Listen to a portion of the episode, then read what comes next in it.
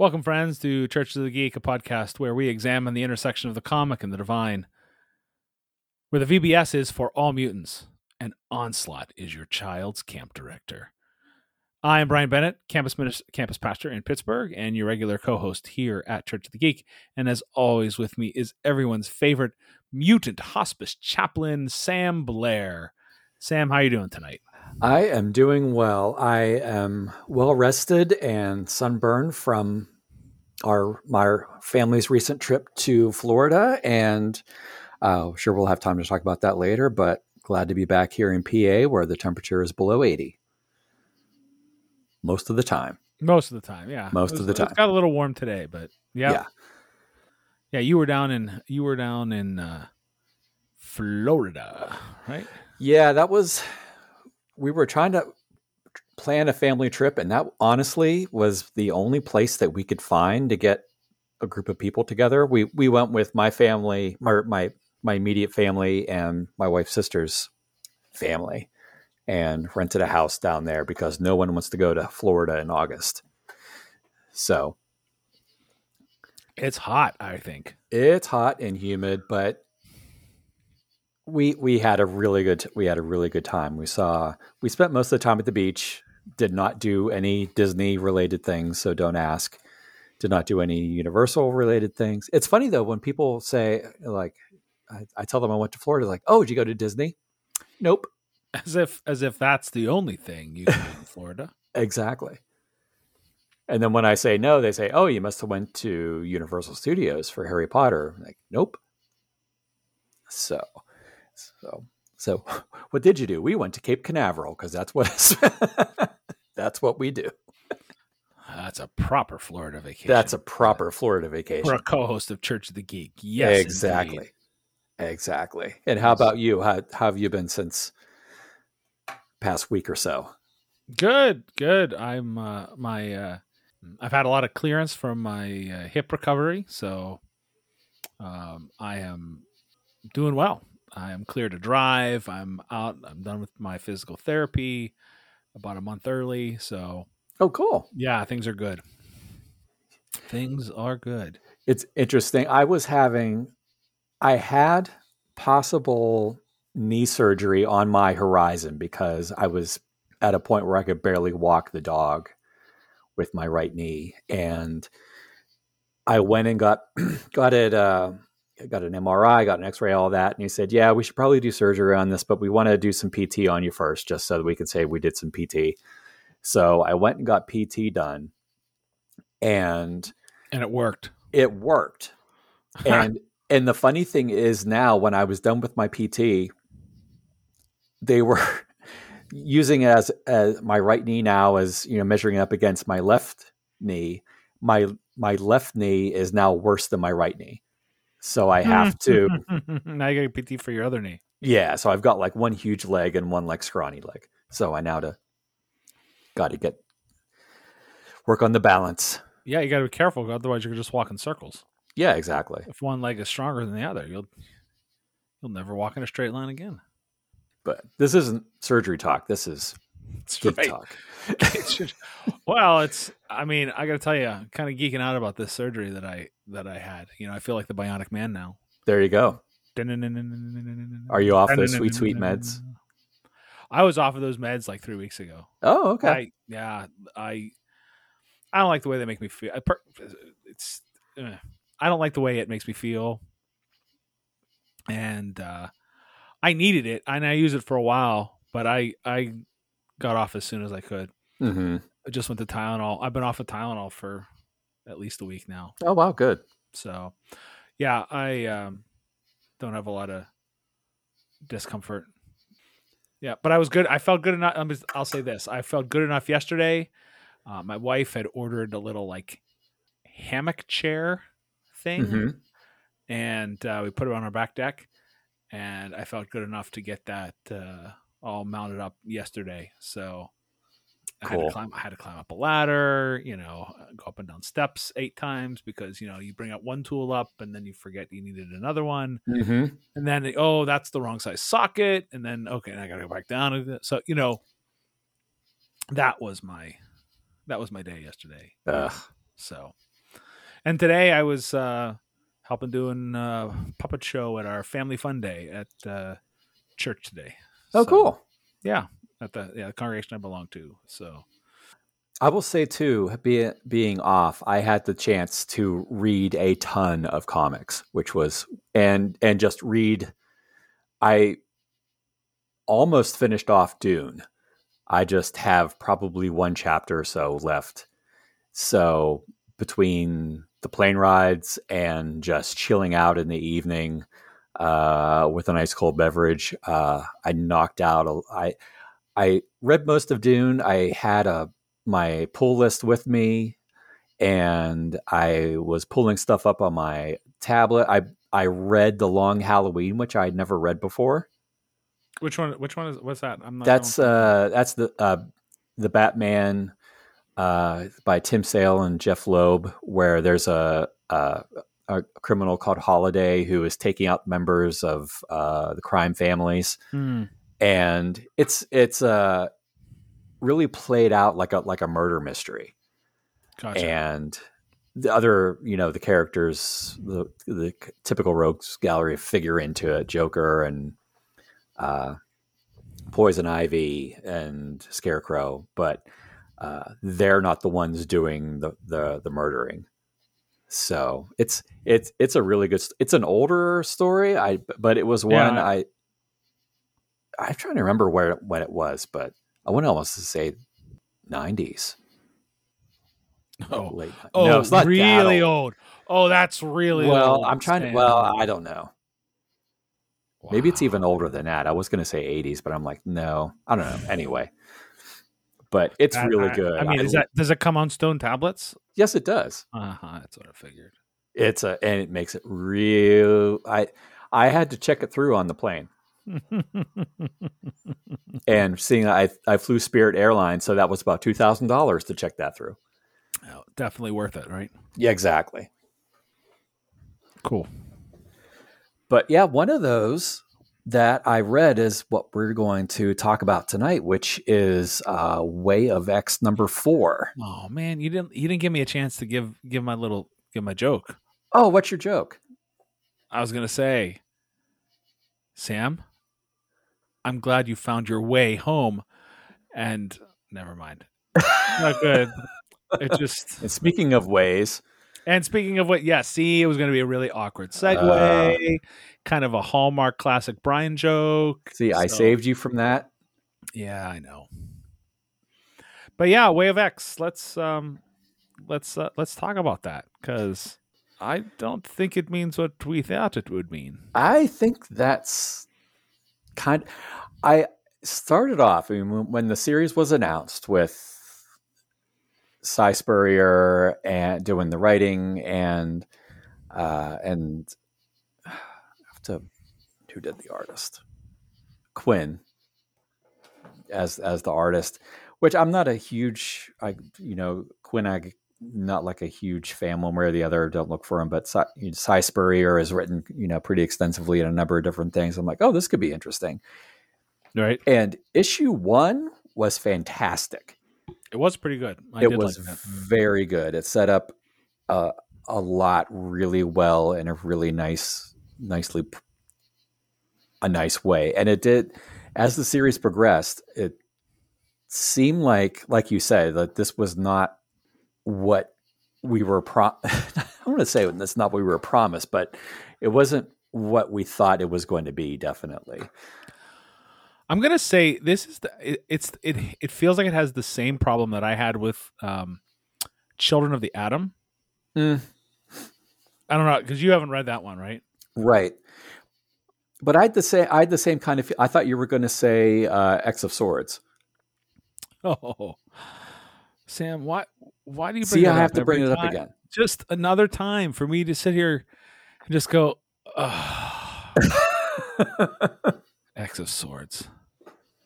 22 issues of where the first 11 set up something that seems like it's going to be really awesome, and then you're kind of scratching your head, and that's how I felt here. Yeah, I think they do a great job of showing the problems inherent in a society that considers themselves, you know, post-moral, post-mortal is the way they put it, and basically capable of doing whatever they want. Mm-hmm. And are doing pretty much whatever they want. There is, the only things holding them back are the three laws of Krakoa.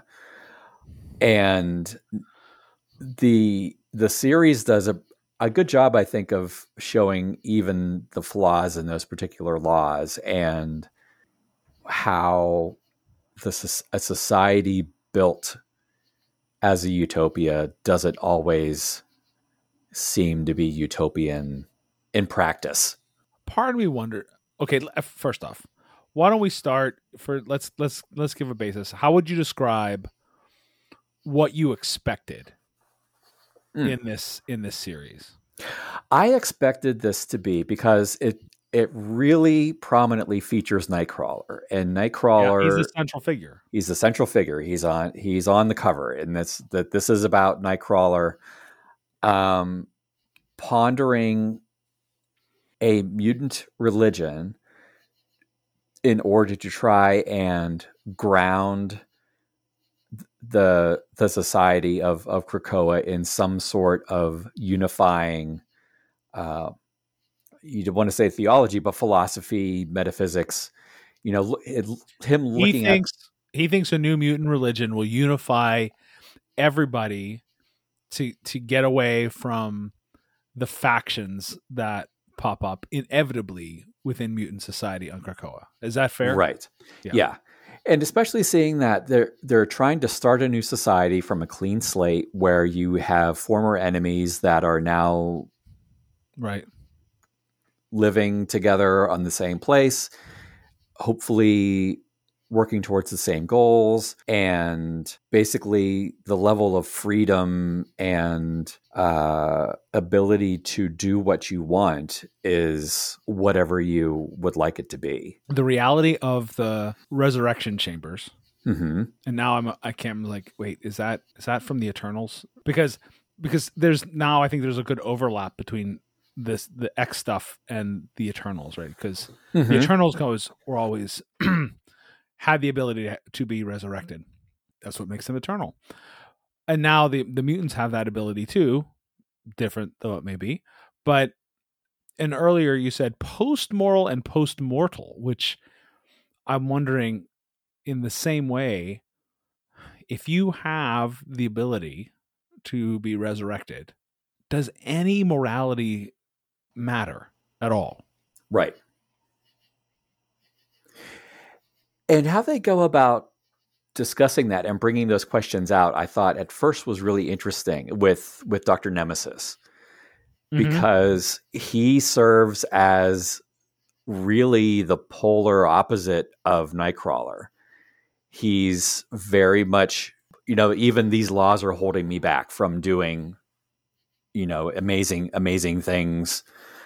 He's trying out everything he could possibly do to just advance science or advance his own his own desires, his own wishes to, you know, find, explore, do whatever, you know, doing whatever he wants to do. And he's basically, and he spends a good chunk of the first issue just railing on Nightcrawler and why are you bothering with this dead religion that's holding you back from the bliss that you're in? You know, we're in a society in a time where we can do whatever we want, and yet you're here with your rosary beads, literally hanging on to some, you know, notion of some old dusty god that's holding you back. I think you do a good job setting up what you expected. Mm-hmm. Where has it fallen short, or what was the move that it made that took you to a place where you're like, wait, what is this? Yeah, it started into. They bring in the character of Lost, which is interesting. Mm-hmm. And she, you know, she's new to the island. She's kind of a mysterious character.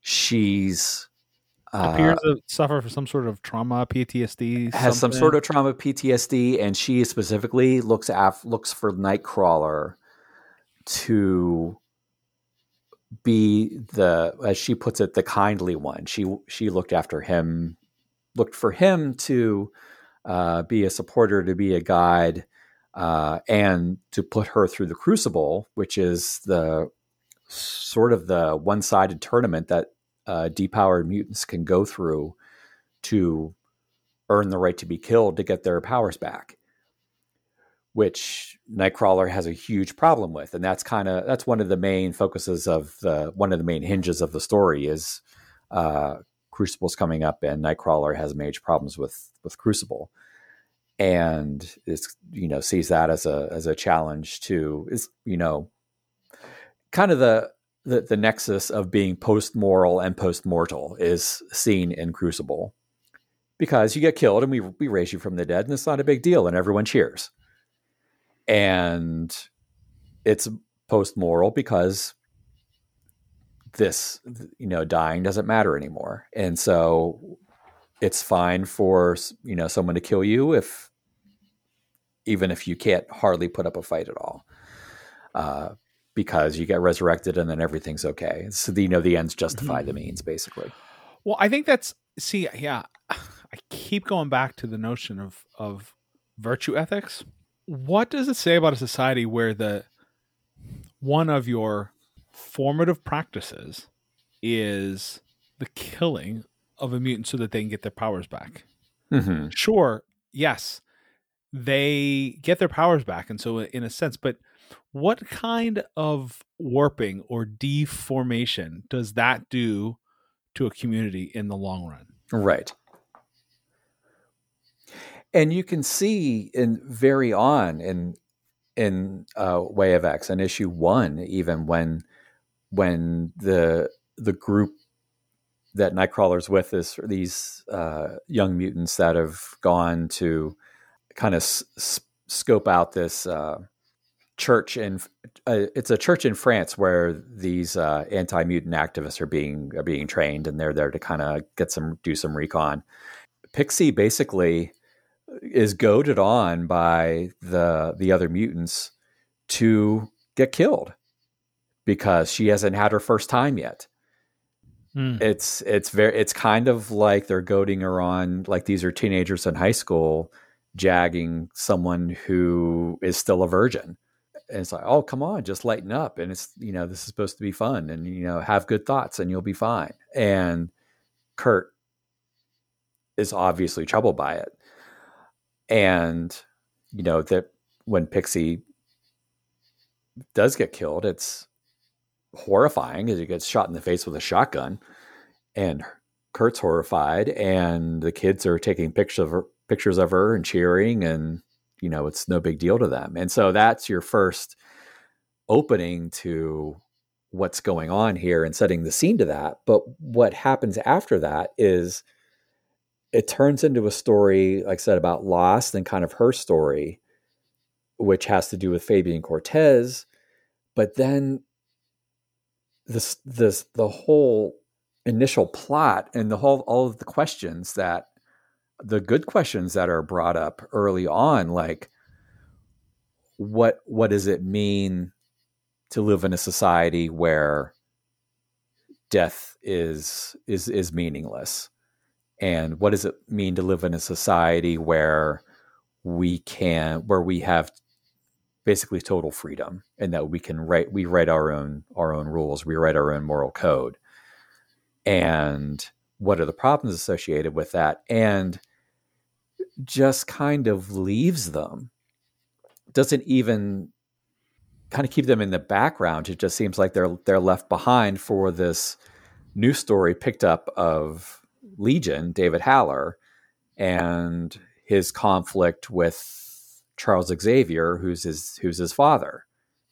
There is, in the midst of all of this conversation of what do these practices, or how do these practices deform the community, there is also some active presence of some entity, right, mm-hmm. that is stalking around Krakoa, and everybody sort of, or not everybody, but at least there's a few folks who are touching upon these edges of nothing that make them realize something's wrong.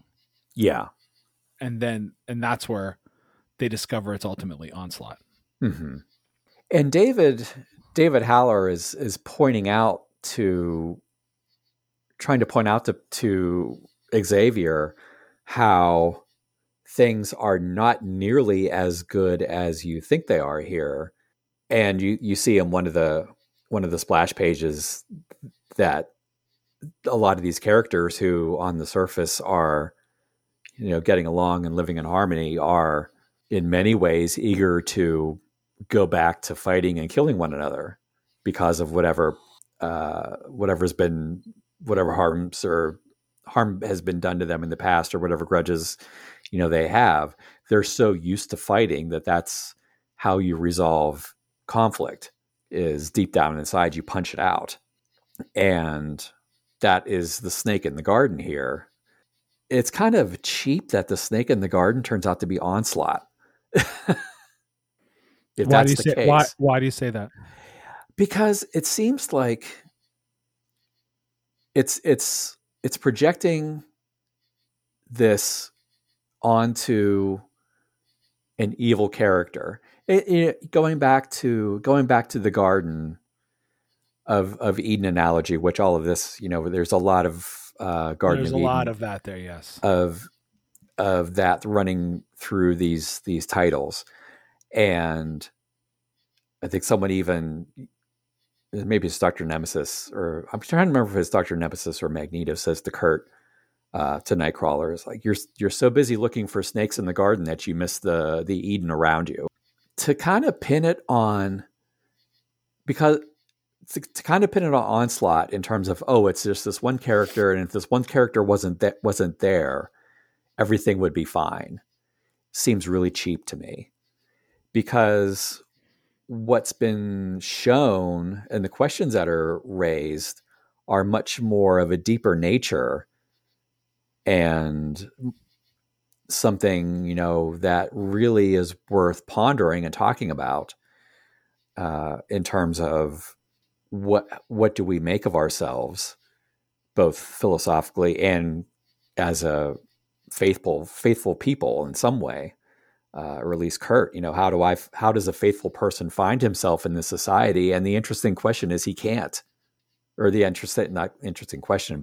kind of the result of that question, where does Kurt find himself in this society, is that he can't, you know, this society doesn't seem to have much room for faith, unless it's something that is, just put off on the side, or, you know, even questioning deeper issues of morality, or what is our relationship to the world? What is our relationship to each other? When there's a problem, you know, when these issues are coming out, why are these problems here? Oh, it's Onslaught. It's this, you know, psychic vampire, bad guy. It's almost too easy. It's way too easy, and like Onslaught's was a crummy bad character anyway. Yeah, it was one of the. I remember like the Onslaught came out in the 90s. There was this huge build up to Onslaught. I was showing up in all these beware of Onslaught and Onslaught's coming and all this bad, you know, stuff is going on, and then Onslaught shows up and is a lousy character and gets basically wiped out in an issue. He served as a reason to reboot the Marvel Universe, for lack of a better word, which didn't end up even working well. So anyway, yeah, it's just kind of like, I'm trying to remember he's a scapegoat, I think. In some way, I think it's issue 3 where two mutants are trying to be intimate, and yeah, one of the mutants' powers is getting in the way. She basically loses control, and you know, she comes all sharp metal and slices her partner. And so Legion helps them link their minds But at the center, there's Onslaught making everything darker. And then those two can't even stand each other anymore. The weird part is that Legion and was it Nightcrawler or someone else go into their minds while they're it's Legion and Nightcrawler, I'm pretty or maybe it might be Legion, Nightcrawler, and Pixie. Pixie's in there too. Yeah. It's Legion and Pixie. Go and in. Nightcrawler. And I don't think Nightcrawler's in there. Oh, okay. Maybe not. Okay. No, I'm looking at it now. No. And there's we find that Onslaught is in there breaking down all barriers so that they each of the others gets the two partners gets the full unadulterated sort of mind blast of the others, and then they're disgusted by each other. Yeah. I would say it's a weird 2 pages.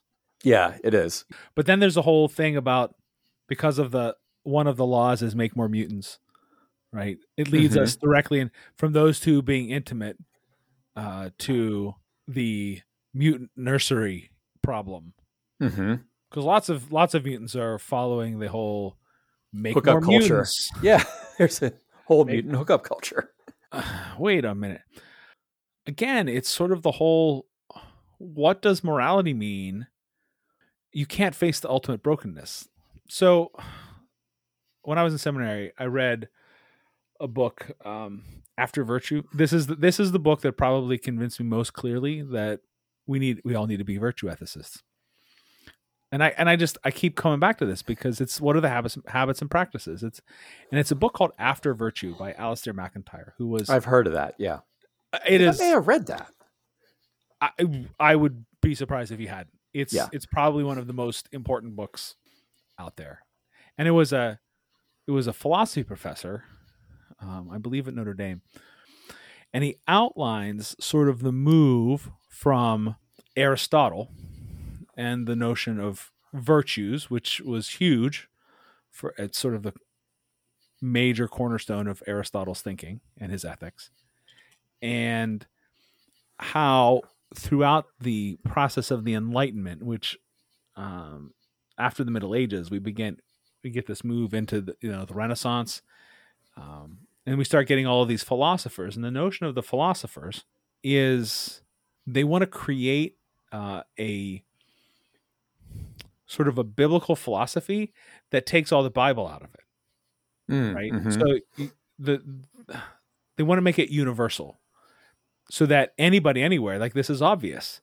So like whenever we talk about the philosophers of note, folks like, Immanuel Kant and Kierkegaard, although Kierkegaard is at the end, but we start talking about the European philosophers that lots of folks read and Intro to Philosophy 101 kind of stuff.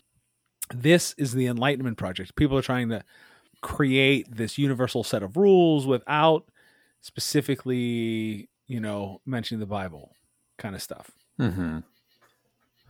And MacIntyre points out that there's this massive short-circuiting of the original philosophical system, which is you have the world as it is, you have a set of habits, practices, or even rules because you have a vision of where you want to get to.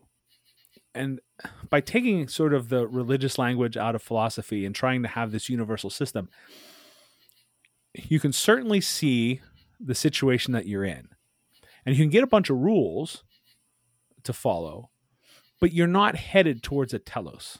You're not headed towards a particular end, right? And so in a sense, it's not even that the end justifies the means, because there is no end necessarily, not the way that there is in this notion. So I feel like in some ways the 3 mutant laws has done the exact same thing, right? Kill no man, make more mutants, and respect this sacred land, right? Those are the 3 laws. Right. But to what end are those laws?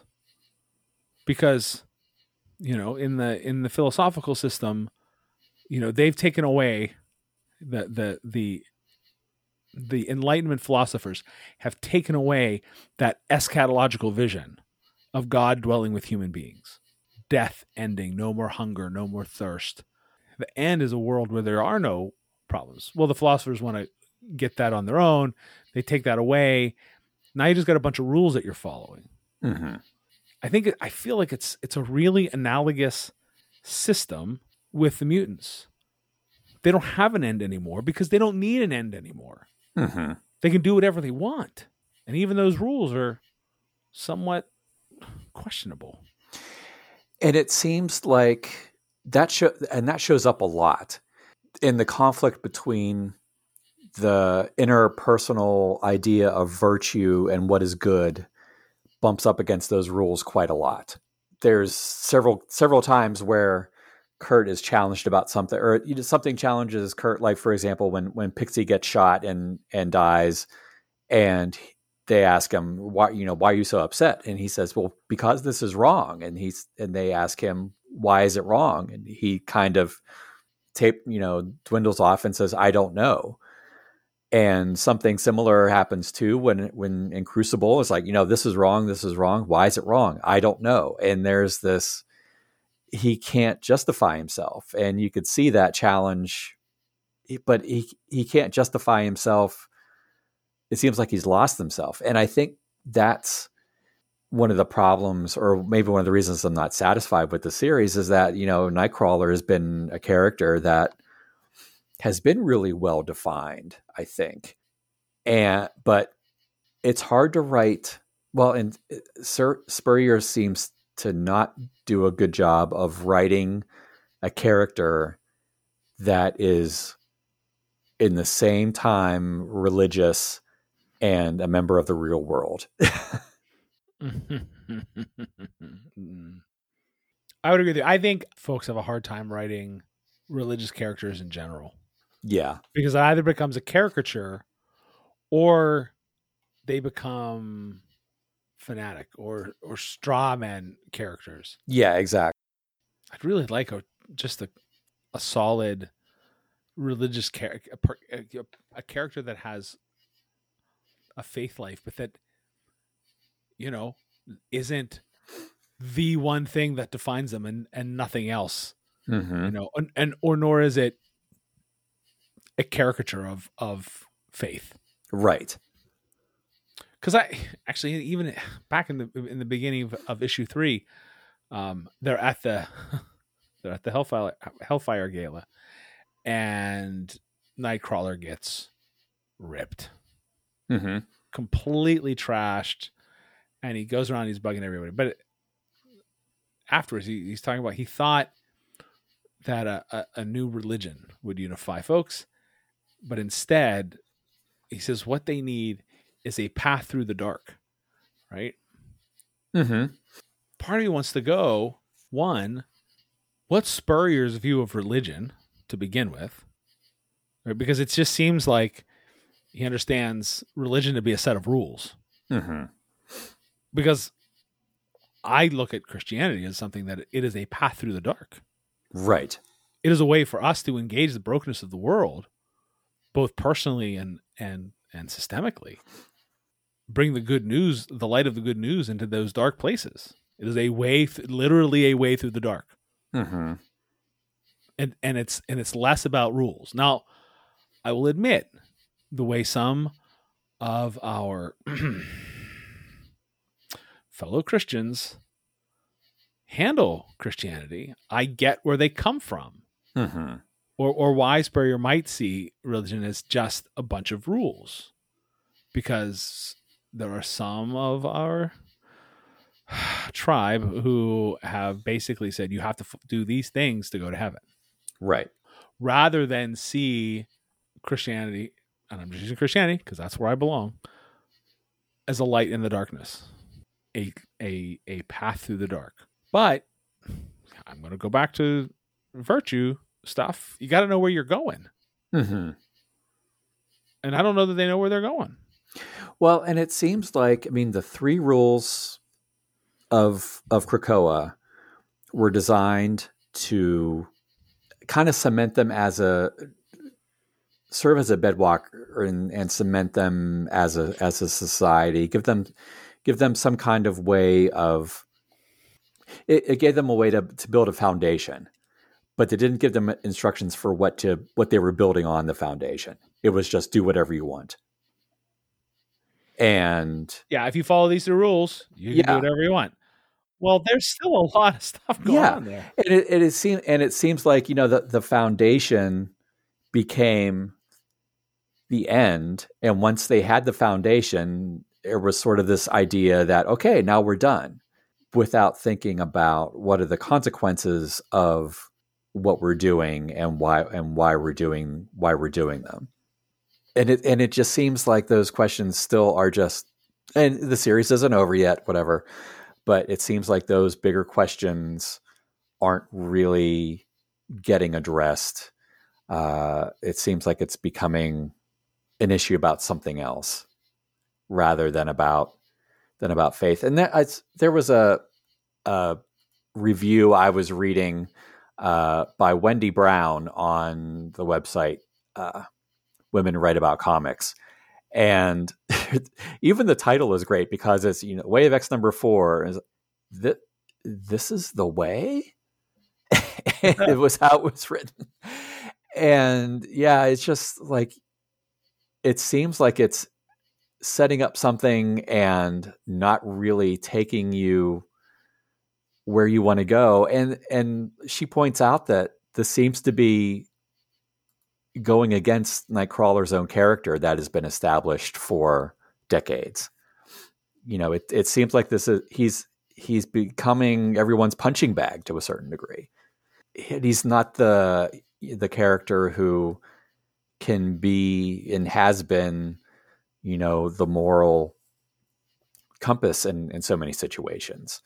And maybe this is, you know, Spurrier kind of putting his own ideas out in terms of, well, what good are moral compasses? You need to make your own moral compass. Or I don't know. Go ahead. Okay. Here's the way they could, in my eyes, redeem it. Even if I don't like it, because I think, as we've been talking, this idea has been rattling around in my head. Nightcrawler, I think, is asking the question, not just, is there a way to unify us? But I think maybe the most important question is, what is our end? Mm-hmm. What are we about? Where are we headed as this post-mortal community? And I think this is important because maybe that's one thing he could come discover. Like he's asking this question, who are we and what are we about? And what are the practices that we've inhabited? I do realize maybe this is setting up, like, I don't know if there's one or two more issues here, mm-hmm, for this limited series, but that's one thing that could happen, that he might realize we need to more clearly articulate our identity and where we are headed. If he does that, I'll be super thrilled. Like even if I don't like the end and, you know, the identity and sort of mission that they articulate, I'll be like, that's the thing they have to do. Mm-hmm. I don't think that's where they're gonna go though. I'm hoping that another writer in the future picks up some of these questions, and Nightcrawler and plays with them a bit more and gives them, I think, the proper time that they need. 'Cause I think, at least so far, you know, it's been setting up a lot of stuff, but it hasn't gone in a direction that I don't know. I can't think of the right word. It's not comfortable or happy with, but just it's not where I had hoped things were going. And I kind of feel like there was a little bit of a bait and switch involved. Mm. Mm-hmm.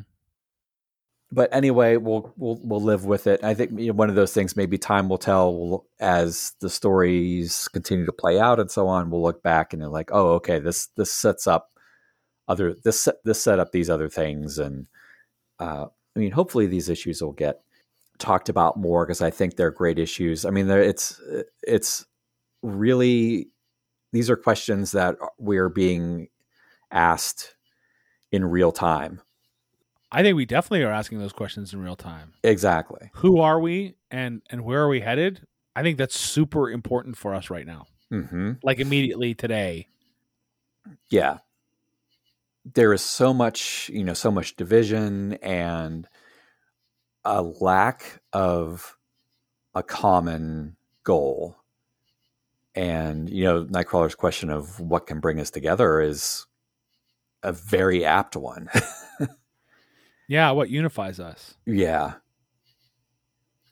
And apart from that, I really hope that someone can write a religious character. I think, you know, maybe especially Nightcrawler, who can be both religious and a swashbuckler, for lack of a better word. I just keep on harping on this one scene in issue 2 where Legion goes into Nightcrawler's brain, and it's this pirate ship being attacked by a squid, and he's like, "Whoa! I was expecting churches and stained glass. You got some issues. Like, that's a problem." Why is that a problem? Exactly. That shouldn't be a problem. We should be able to understand that. Exactly. That's why I am not real hopeful on Spurrier's grasp of real, authentic faith life. Yeah. And I'm afraid the next issue or two, which we're going to see it. We're not going to see a fair treatment of religion. Yeah. And it doesn't have to be anti-religion. I'm not sure. Just old religious tropes rewrapped in new packaging is a fair. Yeah. I think, yeah, I think it falls into the category of write about what you know. And maybe, you know, if I tried writing about Islamic culture, it would not go well because of what I don't know. If I tried writing about other types of cultures, it would not go well because I'm not nearly as involved and invested with them. Yeah. I think even folks who were raised Christian and have moved beyond it, have decided that it is not for them. That and here I'm thinking mainly of like Jason Aaron, mm-hmm. because I think he writes some really interesting theological comics. He's written a lot of Thor, and he did the whole arc around Jane Foster being Thor, mm-hmm. but she was also sick at the same time. There's just a lot there for him, and I'm just going to lift up friend of the podcast, Will Rose. He and Trip Fuller from Homebrewed Christianity, early in the pandemic, Jason Aaron said, "Hey, whoever wants to interview me, throw out the bids. We're going to send money to a food bank or something." I can't remember where it went to. It went to some charity, and Will and Trip did $500, and they got to interview Jason for an hour, and they had a huge theological conversation with Jason. It was really interesting. It's over on Homebrew Christianity. I'll put the links in the show notes. Really great conversation. He had been raised in the faith, but ultimately decided, and he talks a little bit about this in that interview, that he needed to leave it. And I don't think he did, but in the tradition he was raised in, that was probably his only option. So, and he said he recently, he also does the title, The Goddamn, which I am working really hard at putting together an off-the-shelf for, because he just finished the second volume of that. And cool. Talk about some real serious reflection on what is going on in the Bible, but through a comic, and it's kind of a reboot, but it's still really good. So there are people out there who can do it. I don't think Si Spurrier is one of those. I think we need to get in touch with Gail Simone. Well, I mean, can we just say Gail Simone, I think, has all the answers to almost everything? Yes. Follow her on Twitter, people, if you haven't done that, because good Lord, she does have the answer to everything. Oh man, she's so good. Her Twitter feed is fire. It's great. No, Gail Simone. Yeah, I think that's true. Anyway, we did think that Way of X would be done by now, and it's not.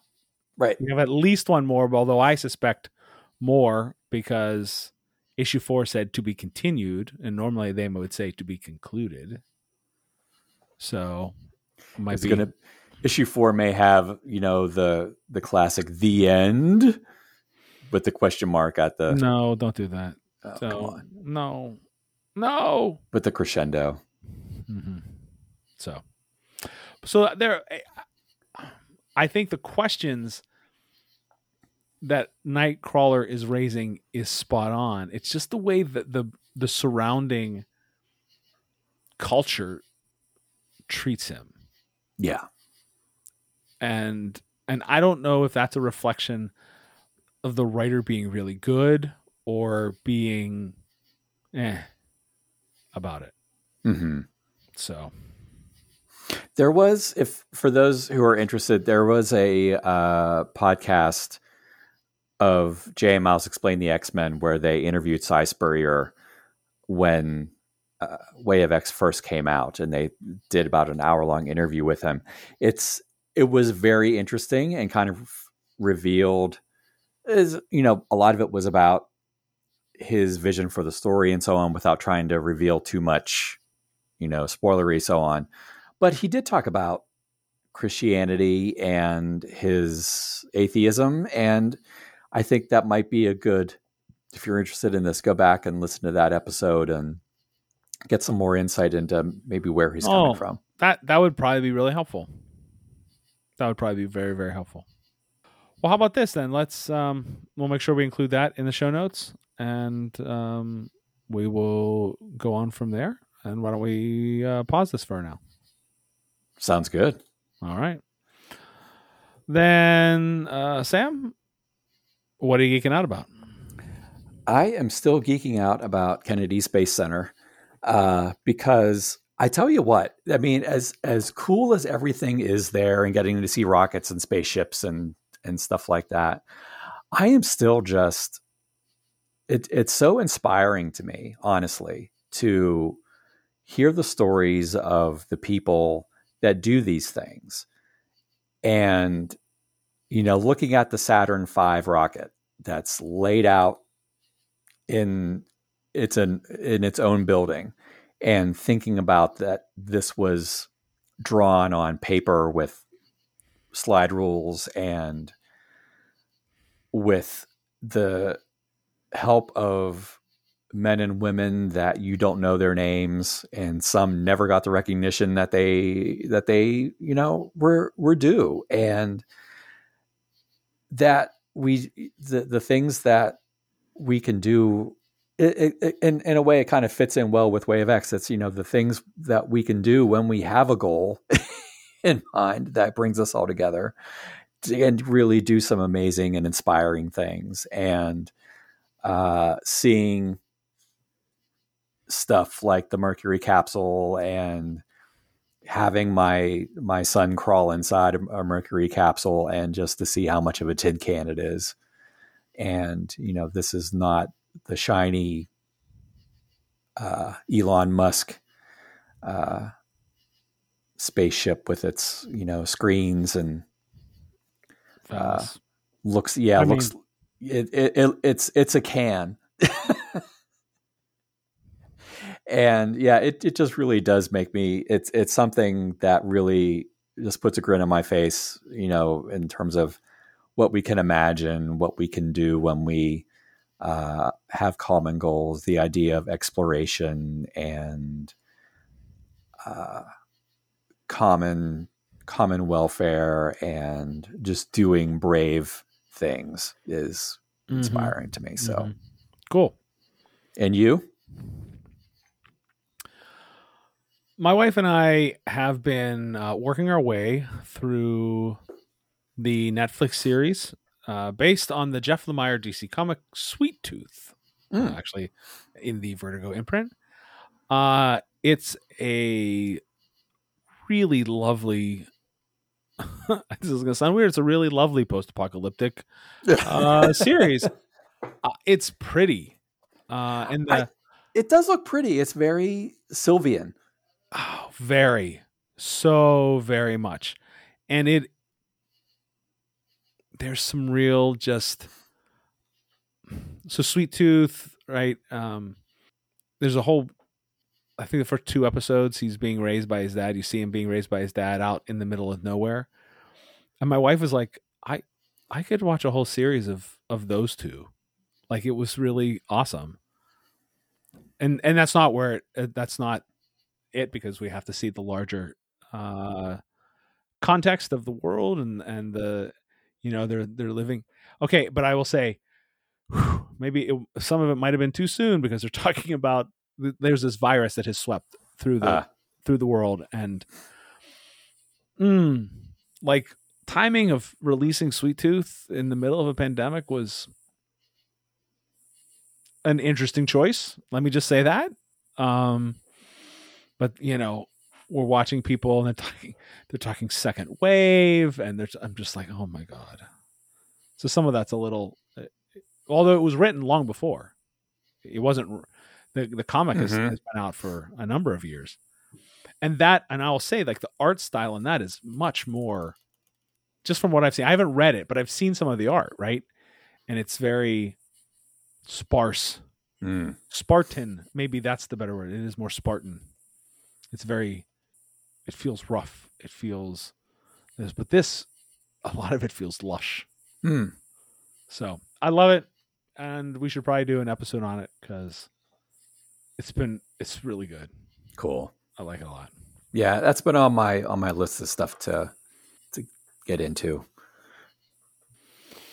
All right, everyone. Thanks so much for listening to another episode. We really appreciate it. We will, be back in another couple weeks. And Off the Shelves are returning, coming up here on the end of our fourth season, because this is our 25th episode. Ooh. And, right? It's our silver anniversary. Sure. Yeah. Whatever you say. Yeah, I think we've done, Sam, I really think we've done it. I think we'll hit 26. And that'll be, we've done an episode every other week for a year. That's been something. That's something. And I think we did that last year too. And the year before we fell a little short, but yeah, we've kind of cranked it up. So good on us. Good Sam. On us. Perseverance. Good on us. Yes. So thanks a lot, Sam. Thanks for helping out with that. Well, no, thanks for being part of this interesting thing. It's an interesting thing, and you make it an interesting thing as well. Thank you. But everyone, thanks so much for listening. We really do appreciate it. Connect with us, please. We love to chat with folks on Twitter and in various ways. So get us at Geek Church on Twitter, Church of the Geek on Facebook. And you can even email us, geekchurch1@gmail.com. And we'd love to hear from you. Everyone, stay safe. The light's at the end of the tunnel, but we ain't out of it yet. So trust in God, wash your hands, wear a mask. Wear your mask in Florida, please. Get vaccinated. And as always, Geek be with you. And also with you.